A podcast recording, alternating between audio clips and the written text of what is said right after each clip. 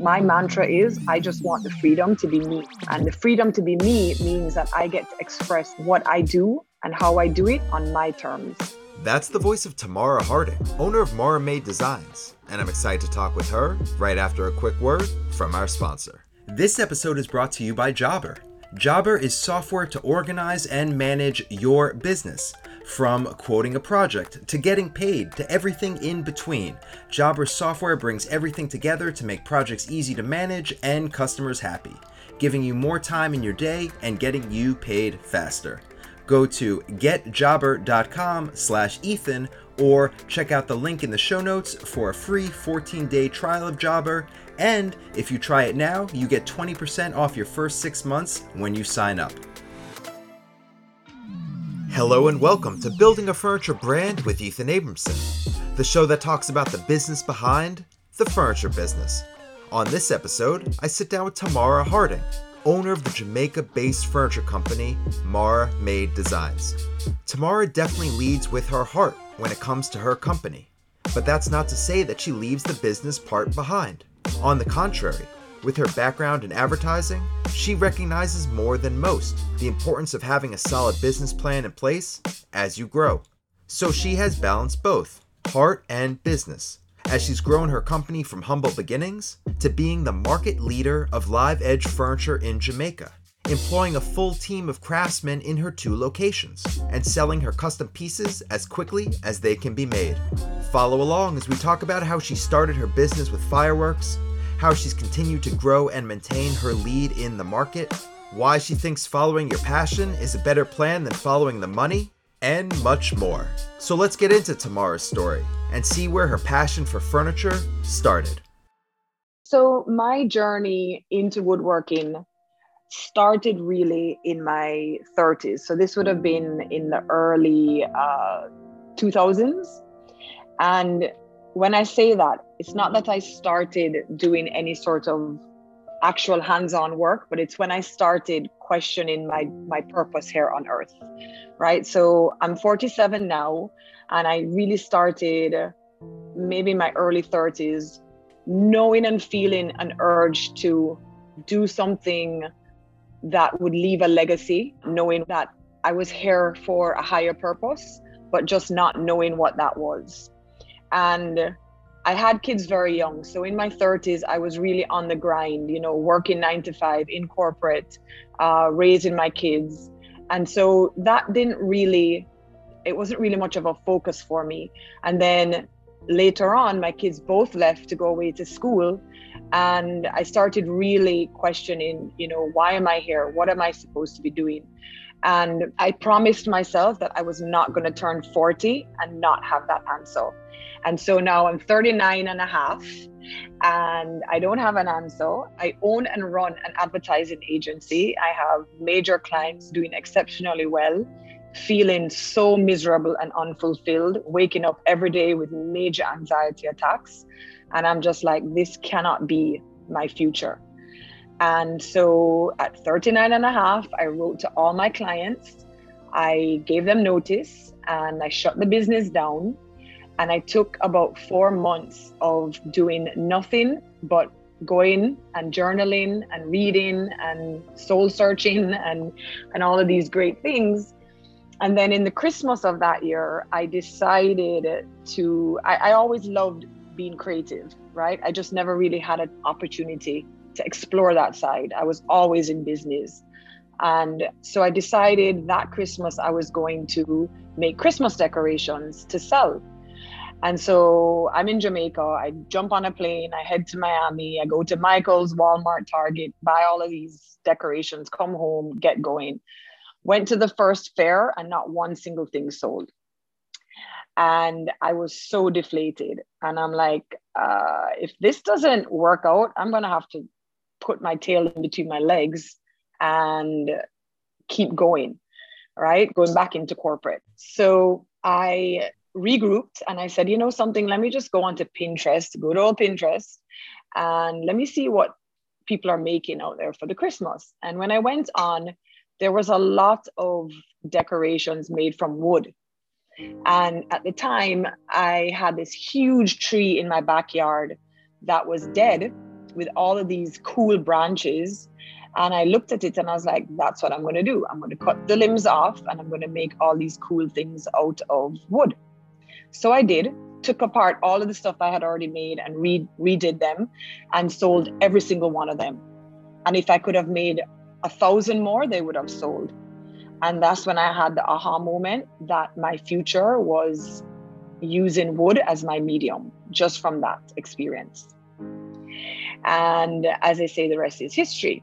So, what I did was in January, I used all the proceeds from those Christmas decorations, went to the local supplier here, bought my first Stihl saw, um, the 170, the little tiny one, um, bought a circular saw and a jigsaw. Now, I knew nothing about anything. So I took the chainsaw home, went onto YouTube, learned how to start it, got a friend of mine who's in construction. He donated a tree to me that he had cleared to build a tennis court. And I just taught myself how to carve using that small saw and his donated piece of wood. Didn't know what the hell I was doing with a circular saw. I knew I knew about a jigsaw, but I was just like, you know, they sounded cool and they were reasonable and I could afford them. So that's the only reason I had those other two items. But really, I took the whole month and I just taught myself how to carve. Still didn't know where I was going in regards to, you know, a business or anything like that. Now, because I come from a marketing, I had this advertising agency, I built my whole brand before I even knew what my brand was about. So I had my logo, I had my name, I had my full business plan, I had my marketing strategy, my PR strategy, my social media strategy, and I didn't know what the hell I was making or selling.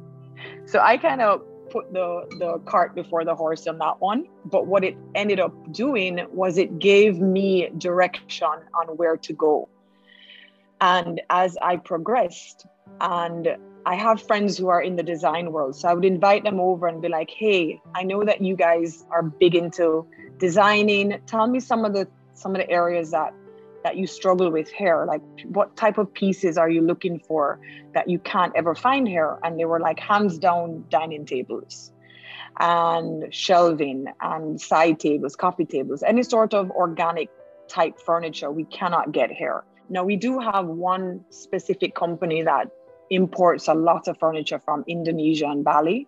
They have that kind of style, the live edge stuff going on anyway, but people are very loyal to Jamaica.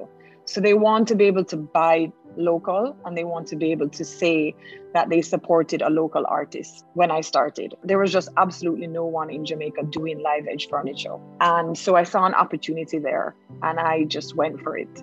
And literally every single thing that I I produce I taught myself how to make that.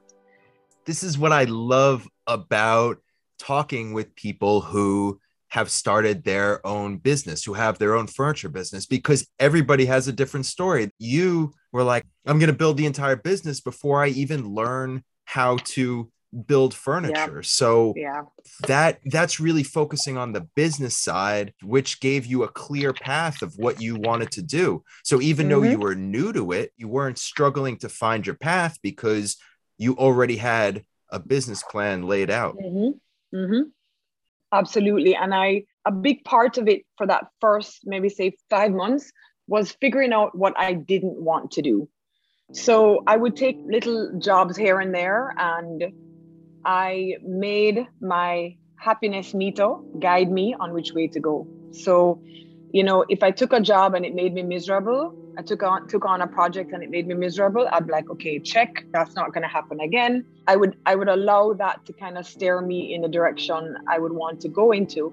And then I decided that there's just absolutely no way I'm gonna make a name for myself having never been in this industry before how are people going to know about me how are they going to take me serious and i decided that the best solution was to have a launch event and so i went about creating a 100 piece collection and i had a launch event over a three day period so i targeted and again because i was in marketing and advertising i had lists of people from all different walks of life and all different business entities commercial, banking, politicians. I had all of these names and and so I just went about inviting everybody that I could possibly invite to my launch event.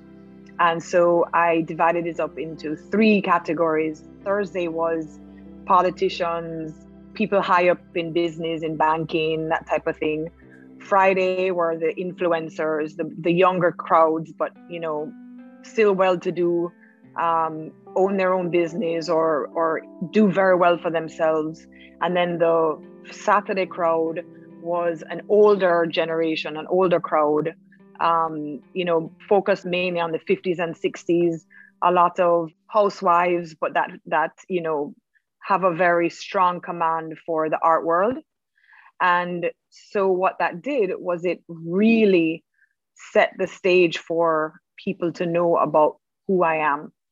And what I did for the launch event was I contacted a local newspaper and had them come and do a huge spread about my business and had them time it. So I sent out all the invitations and everybody got them on the Friday.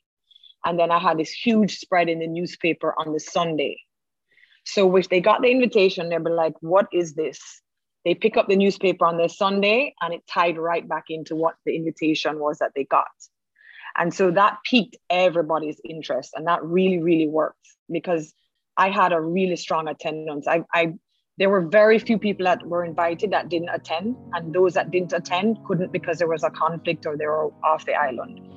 And then what I did was I asked Samsung, asked them if they would sponsor my event because I wanted to use my Samsung phone to shoot footage of and content of all of what led up to this particular launch. Of course, they were over the moon and they were like, absolutely. And so I had somebody come in and she just shot a whole bunch of footage of me working, creating this 100 piece collection. And then I made this really cool hanging desk, and people would walk in and they'd have three Samsung tablets that they would have to sign in. So their first experience was seeing this massive piece of hanging wood being used as a reception desk. And then they would go from there into a tent that had a massive Samsung TV. And at the time, silent headphones had just come to Jamaica. And so everybody sat in this tent and watched a five minute video that was shot and, and edited from the Samsung phone of my process in creating what they were about to go and see. So, of course, that really helped too, because then now they're emotionally connecting to my journey and what they're about to see and what I've created for them. So after that, then they come out of the tent and then they go around the back. And that's where I had the main big, massive pieces. And I had done a sculpture as well, a hanging sculpture. And so this was their introduction to me. And inside had all of my homeware stuff, my charcuterie boards, my candles, my mirrors, my lighting. I mean, I went all out. And the, the, the small homeware items, I didn't include that in the 100 piece collection. That was just bonus stuff. So it really and truly was more than 100 pieces. And so I really, really went all out. I had literally $2 in my bank account by that show. I had to call in all the favors from when I had the advertising agency the guys that do the trussing, I had to beg them to give it to me at cost and ask them if I could pay them in two weeks. The guys that provided the tents, I mean, and I, I tried to get as much sponsorship as possible, again, playing on my relationships I, I had built when I had the advertising agency. And so it went very well. I sold every single item, every single thing sold. I had nothing left after. And uh, I can easily say that I took Jamaica by storm at that point. it really sounds like you did. And I think that the expression, there's mm-hmm. only one time to make a first impression, mm-hmm. is really something that that you took to heart because besides mm-hmm. sounding like an amazing event and one that you really put your heart and soul in and your bank account it seems as well but besides that you hit on two things that are really important one is you really understood your local market. You really took a, a look at at what was happening around you and saw what was missing in your local area. And really played that up and thought, this is where I can find a niche. Even though I'm just starting out, there's no competition here. And No, exactly. I and I can build on that because the second I put my first piece of furniture out, I control that market, which Mhm. is a great a great place to be because if you have that that running start then yes there will be people who follow but if you can really cement your name on that then that is a great place to start and the other Mhm. side that you really focused on was you were a small business but you used all the contacts that you had to make yourself seem bigger, which is what a lot of people have to do when they're just starting out. You have to project an air of authority. You have to project like you've been there before, even Mhm. though it's the first time you did it. So Mhm. both of those ideas are are tremendously important when starting your own business. and you have to fake it till you make it. You have to fake it till you make it, but and and i do and i do love that expression but i also i also feel like it's misleading for a lot Mm-hmm. of people because you know i'm not i'm not fighting it it's a it's a fun expression and and i've said it before and i know you know i i, I know i know it always comes from from a lighthearted place but but that journey that people take that that is the making it and you can Mhm. You can showcase that and a lot of times you should showcase that because a lot of times when you are a smaller business or a, a growing business that grind and that personal side that work that you put in is what your clients are going to relate to at the beginning so yes you can show that you can show professionalism but that Mhm. doesn't mean that you have to lie about where you are in in your journey. Yes, that's very true. now that was where you just started out and you jumped in with a big splash. Everybody knew your name. You you sold out. I'm sure that must have felt great for you but then you were like i've done this. My happiness meter that you had mentioned before is full. I'm enjoying this. This is something i want to do. But now what are the next steps so how did you take that first success and continue to build on it to the place you are today Right. So after the launch, what ended up happening is just my phone was just ringing off of the hook after that, meaning, you know, people wanted pieces for their villas. I ended up getting a lot of hotel work. And so I just ended up being like on the grind for this would have been so that would have been 2015. So 2016 and 2017 was was just massive grinding. Like I just worked Monday to Sunday, hired a bunch of guys, um, and just churned out as much as I could in that space of time. And by the end of 2017, I was feeling, I don't want to say burnt out, but I was feeling like the business had grown past what my intention for it was. And what I mean by that is I was not happy anymore. I was on this wheel, this this wheel that I just could not jump off of. I was at my client's mercy. I they owned my time. Um, I had no freedom. I gave up a lot of my creative freedom too because um, you know 95% of my work was commissioned.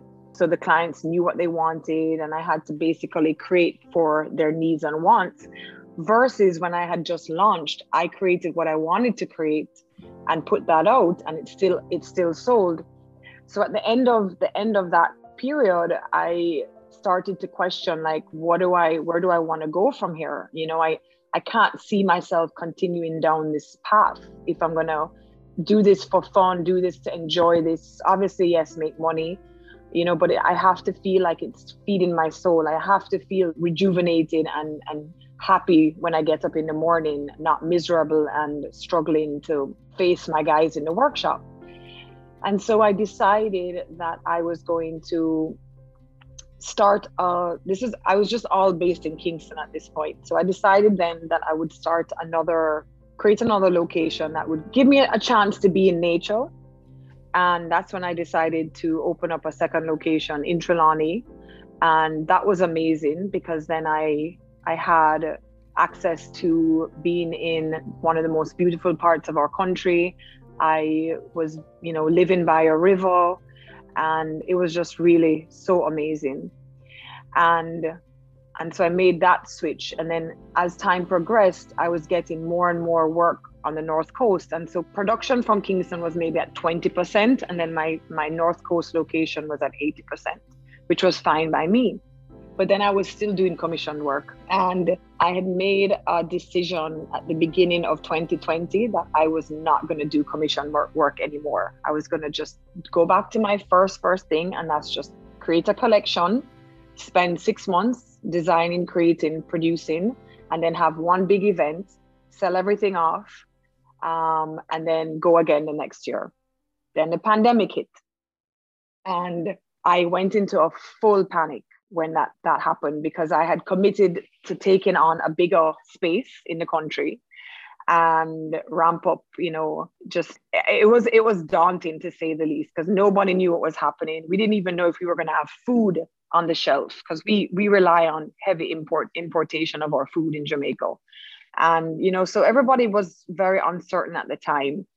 And I decided that I was not going to panic. I was the money was not getting COVID. The money was still going to be there, and that my clients would still find me and want to spend money with me. And I just repeated that over and over and over. And everybody was at home and and then the calls were coming in. People were wanting to fix up their places and they wanted dining tables entrance tables desks to work from. And and i was like wow this is this is interesting. And so i ended up as i mentioned before moving my production the main production back to kingston so it did a total flip but now i'm faced with okay here i go again back into commission work but hey, you got to take it while you get it because nobody knows what's going to happen, right? We're all up in the air at this point. And so I I worked my hands off in 2020. I it depleted all of the all of the stock I had. So all of the the lumber that I had been drying out and all of the you know the pieces that I had been thinking that I was I was now like a good four year three year supply.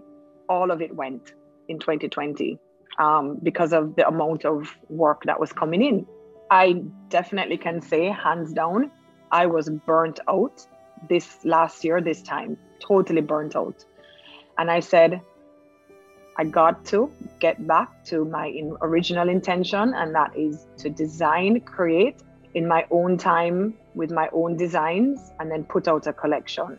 So in 2021, January, I stopped taking commission work.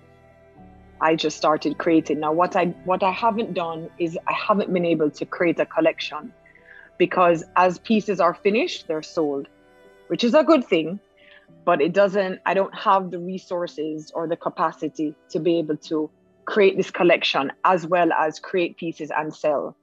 Um, I wish I I wish I did. I wish I could have one workshop just concentrating on the collection and then another one concentrating on just retail but at the moment i don't have that so right now everything as it's made it's sold i have a list right now of about 43 people waiting on dining tables and i'm just like i don't know when you're going to get those. So um, i did i did make one commission slip through and that was for the marley family. They um, so bob marley's foundation they are creating a, a really cool space in kingston and they approached me to do the furniture for it and i absolutely had to say yes.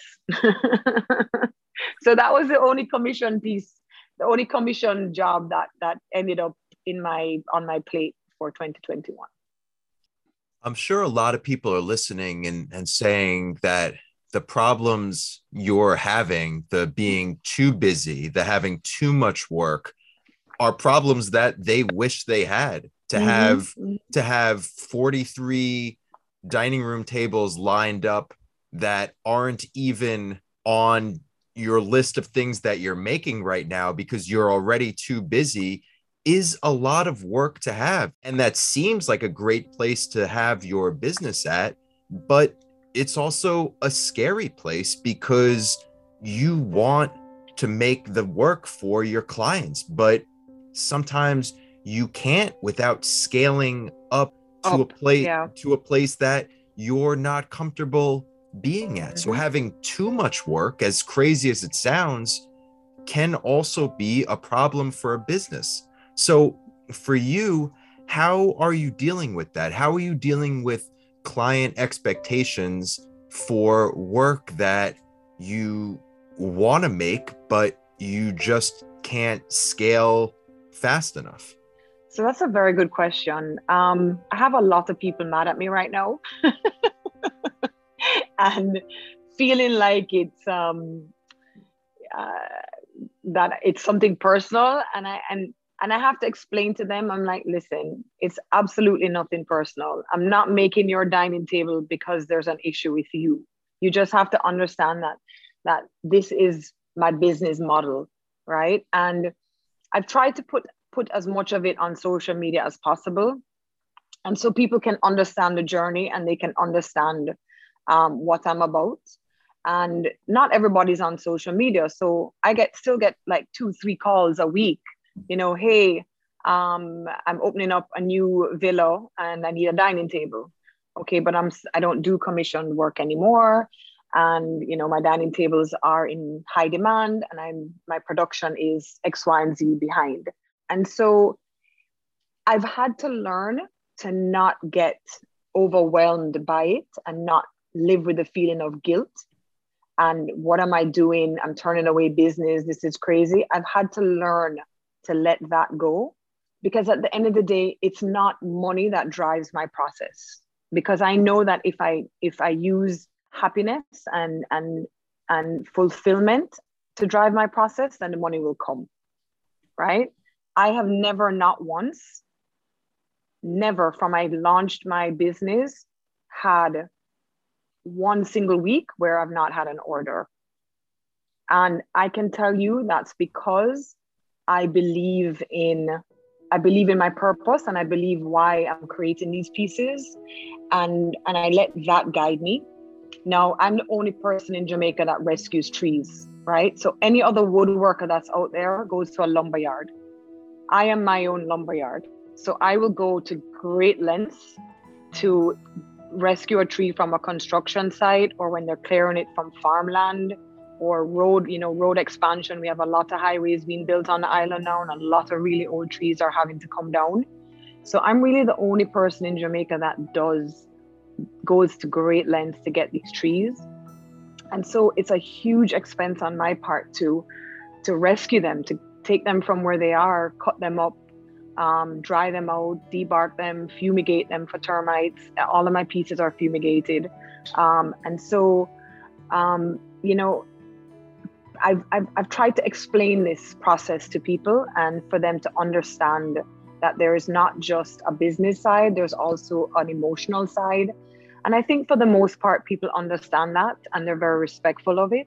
I try to put as much of my journey on social media so that people can not just be inspired by it, but they can understand what I go through as an artist, you know, a self taught artist, and that they can have an emotional connection to me.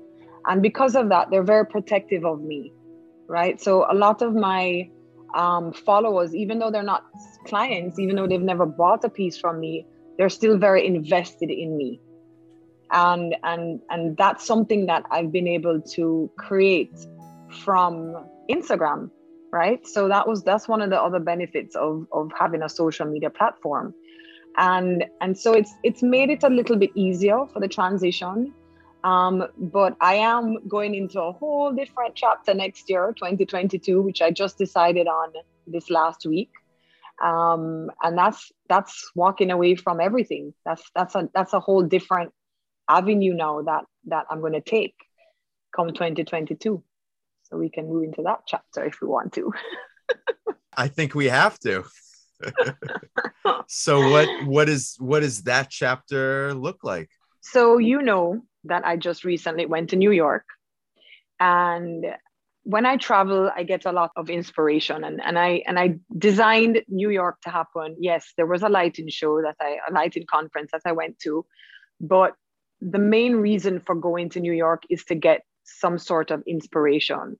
And I went to Storm King, and that was insane and really opened up my eyes to to realizing that there's so much more out there to learn and to and to connect with. And you know i went to moma and i did you know um, the shed. So you know i visited as much places as i could in the time frame that i was there and really got motivated and my brain has been busting from all these ideas of things that i want to do and avenues i want to get into like you know create a whole homeware line not just necessarily out of wood. Yes, incorporate some wood elements, but a lot more textiles.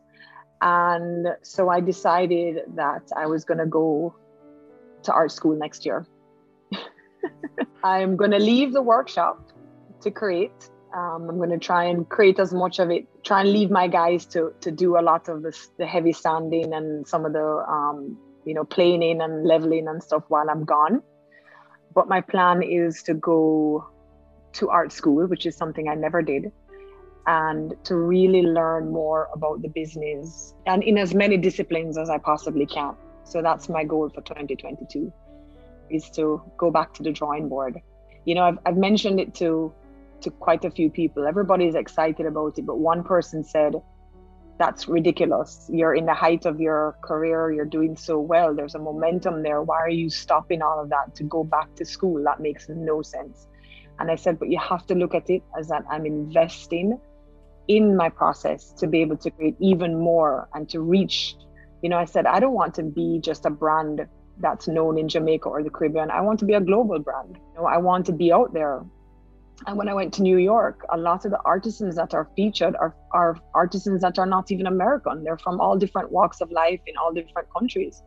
And I'm like, this is what I want to aspire to be. I want to aspire to be not just a furniture maker, which I cringe at that, by the way, because I don't know if I don't know if it's if I made it clear, but every single piece that I make is one of a kind. So every single, even my charcuterie boards, nothing looks the same, right? So I see myself more as a, um, I call it a woodologist, where I'm creating all sorts of different products from from wood but they're all unique and they all have an artistic story to tell. And so I really want to play more into that. I want to get into big sculptures, get into textiles and get into other things so that my brand can can reach an even further audience. I don't I don't even know what I want to say. I I don't think it, uh, you you really just love to reinvent yourself and you mm-hmm. love to continue to explore where where you can take things and and that is an admirable trait and something that definitely keeps your life and business exciting and and I'm very much looking forward to seeing where this takes you and where your life is headed because Thank this you. because this is a furniture podcast and a business podcast about furniture, I do want to pull it back to your yes. business. I do want yes. to pull it back to your business because even though you are reinventing yourself as a person and and where you stand in the industry and how you relate to it, you have been and mm-hmm. are still and will continue to run a successful furniture company mm-hmm. with you at the helm, even though you are not building day to day. You have other people who are building stuff. So that furniture company will keep going on. And mm-hmm. you said a little while ago that you're not in it for the money. That's not what drives you. But at mm-hmm. the same time, I think you have to admit that the money part of it is important because even though it might not be your creative drive and your inspiration drive, it's what lets you continue to create and continue to reinvent yourself. So let's talk a little bit about the pricing part of your work because you find yourself in a situation that you're controlling the market and the leader in the market for your area. So you get to define your own pricing pretty much. So let's talk a little bit about how you started pricing out your work and how you evolved to a point now that you're so busy you can't even handle the work you're you're bringing in okay yes so so when i say that i don't i'm, I'm not motivated by um, the money aspect of it.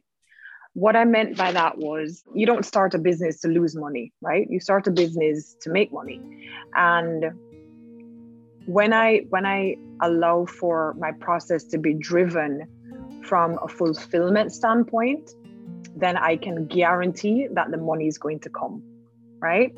So if I was driven by chasing after the money, I would be going after all sorts of clients, taking on all sorts of jobs, but I would be miserable, right? In the reverse, I take jobs on and I do things that make me happy, and I'm guaranteed to make the money.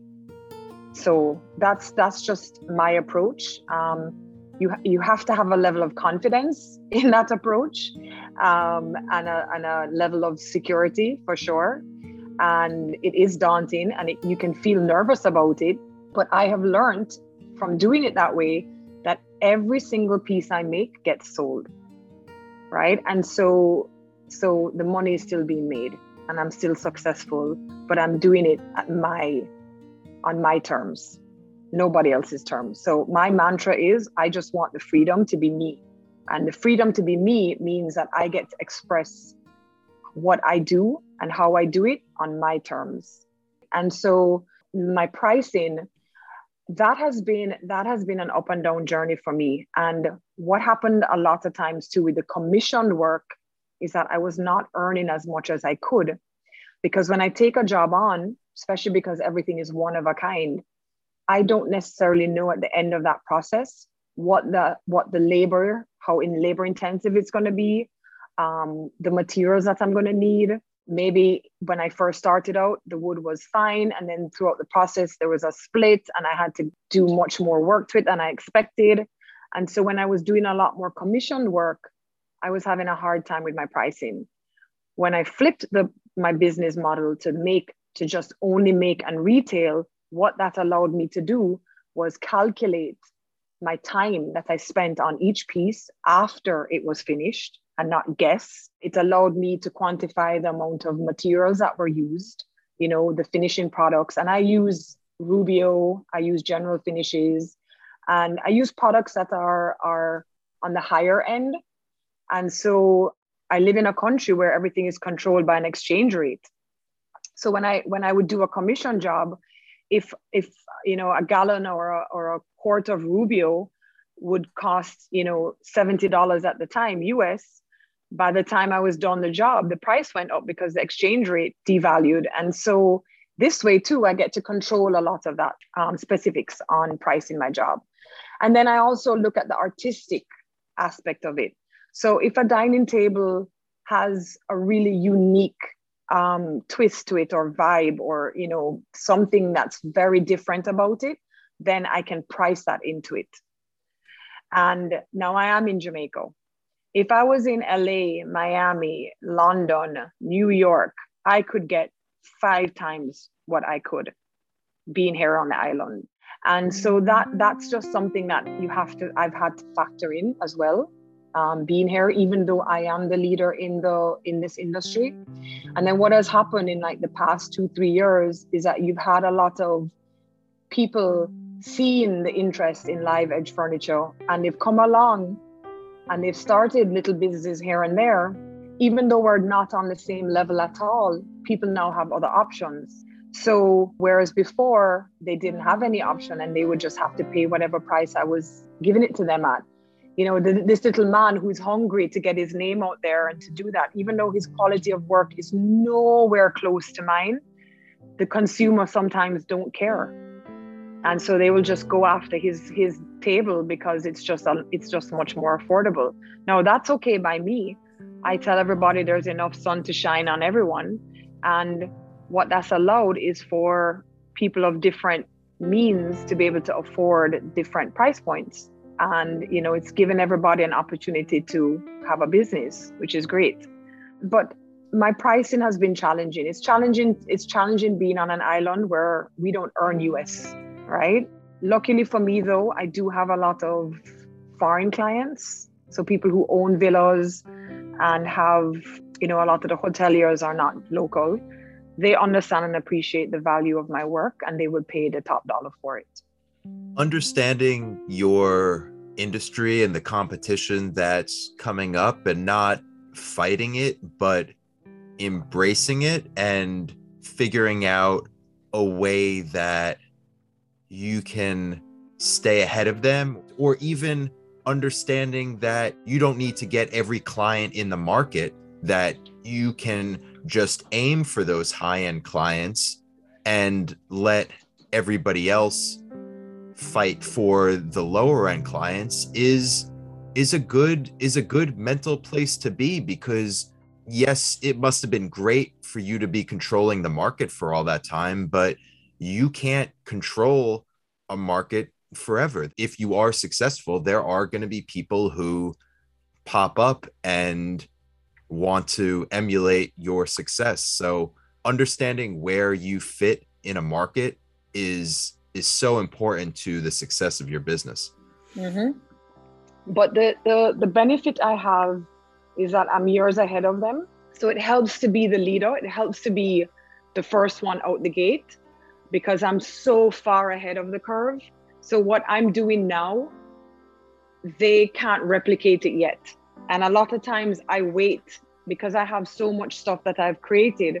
I sometimes will wait a year before I post anything. So, but it also, in the reverse, it keeps you on your toes, right? It keeps you having to be constantly reinventing, you know, and people are looking at you like, okay, what, where is she going to go next? You know, and then you come up with the next thing and you're like, wow, how did she even think of that? Like that's that's pretty cool. And so and that's another benefit of being in the wood industry because of of the wood itself there is so much that can be done with wood. It's endless. It's absolutely endless. And remember as i said before in earlier in the podcast i don't even have machinery right? So imagine if i had a cnc or if i had a um, a thicknesser, a plane or a drum sander, like any of those things. I don't even have a drill press. I don't have a scroll saw. Um, you know, I don't have any of those things. So if you have those, you know, that type of equipment, I mean, you can be looking at supplementing your your furniture business with other items too when things go a little slower. Because again, there is so much to be made. There's so much opportunity in the wood industry, it's endless. It's totally endless.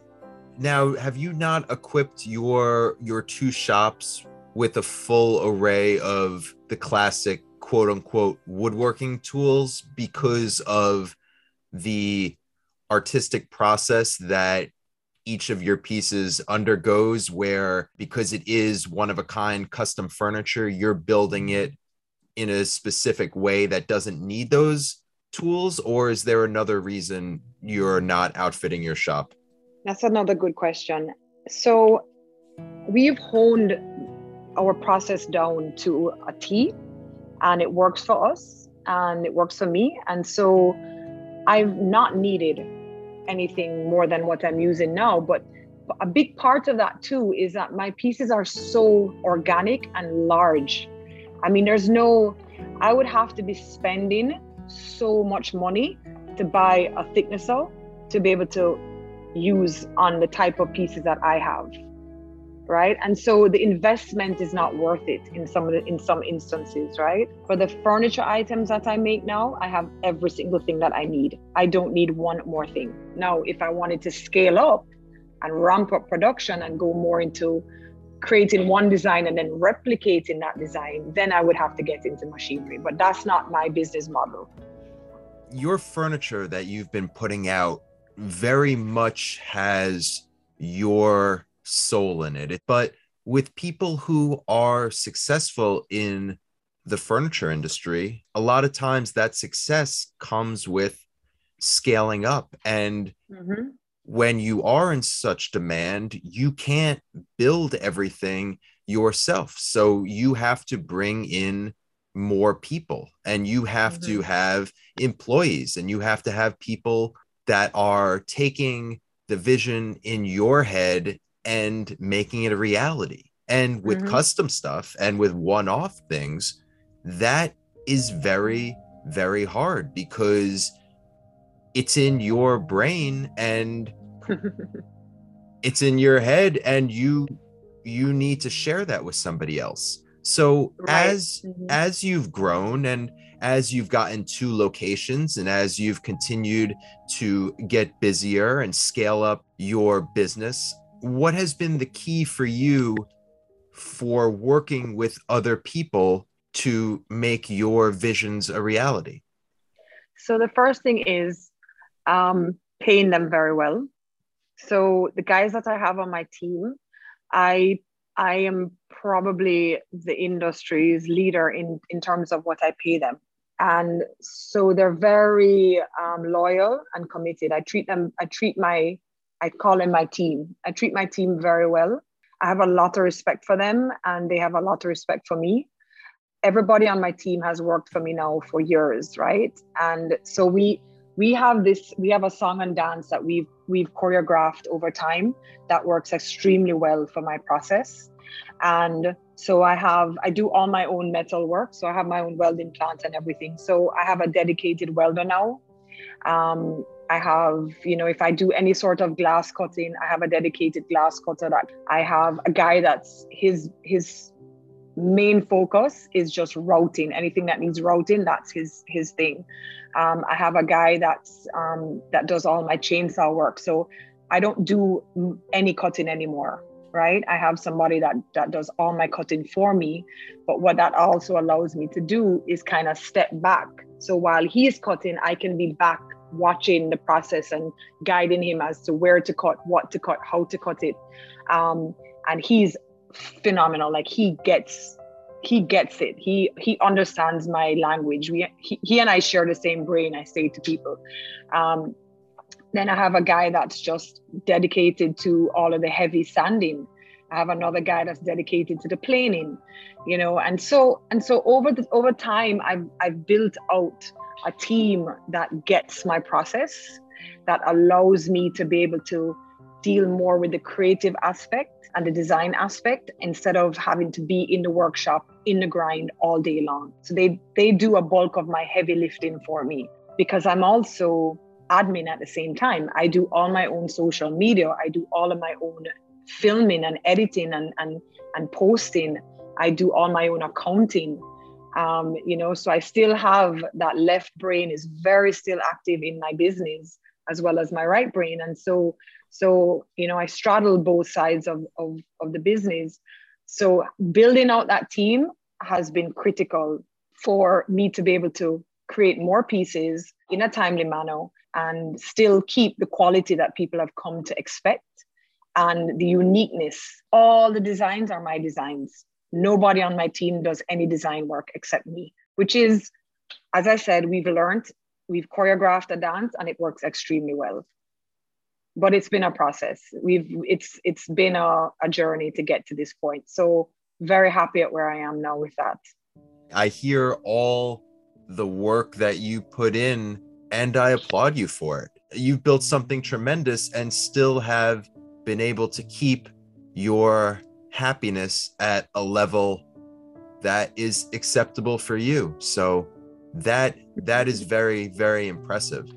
Now, there are people who are trying to break into the industry and and hear little bits of your story and think that sounds like me. They're trying to jump into this industry like you did. And there's mm-hmm. people who have been in this industry for a while and who feel successful but don't feel like they are all the way. They don't feel like they're reaching their full potential. Mm. So, with your experience from the woodworking background, the marketing background, the business background, the employer background, what's some things from your experience that you could share with people who are also trying to be successful in this industry?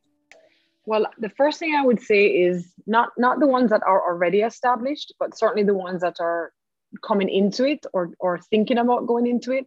My first piece of advice would be create your own identity.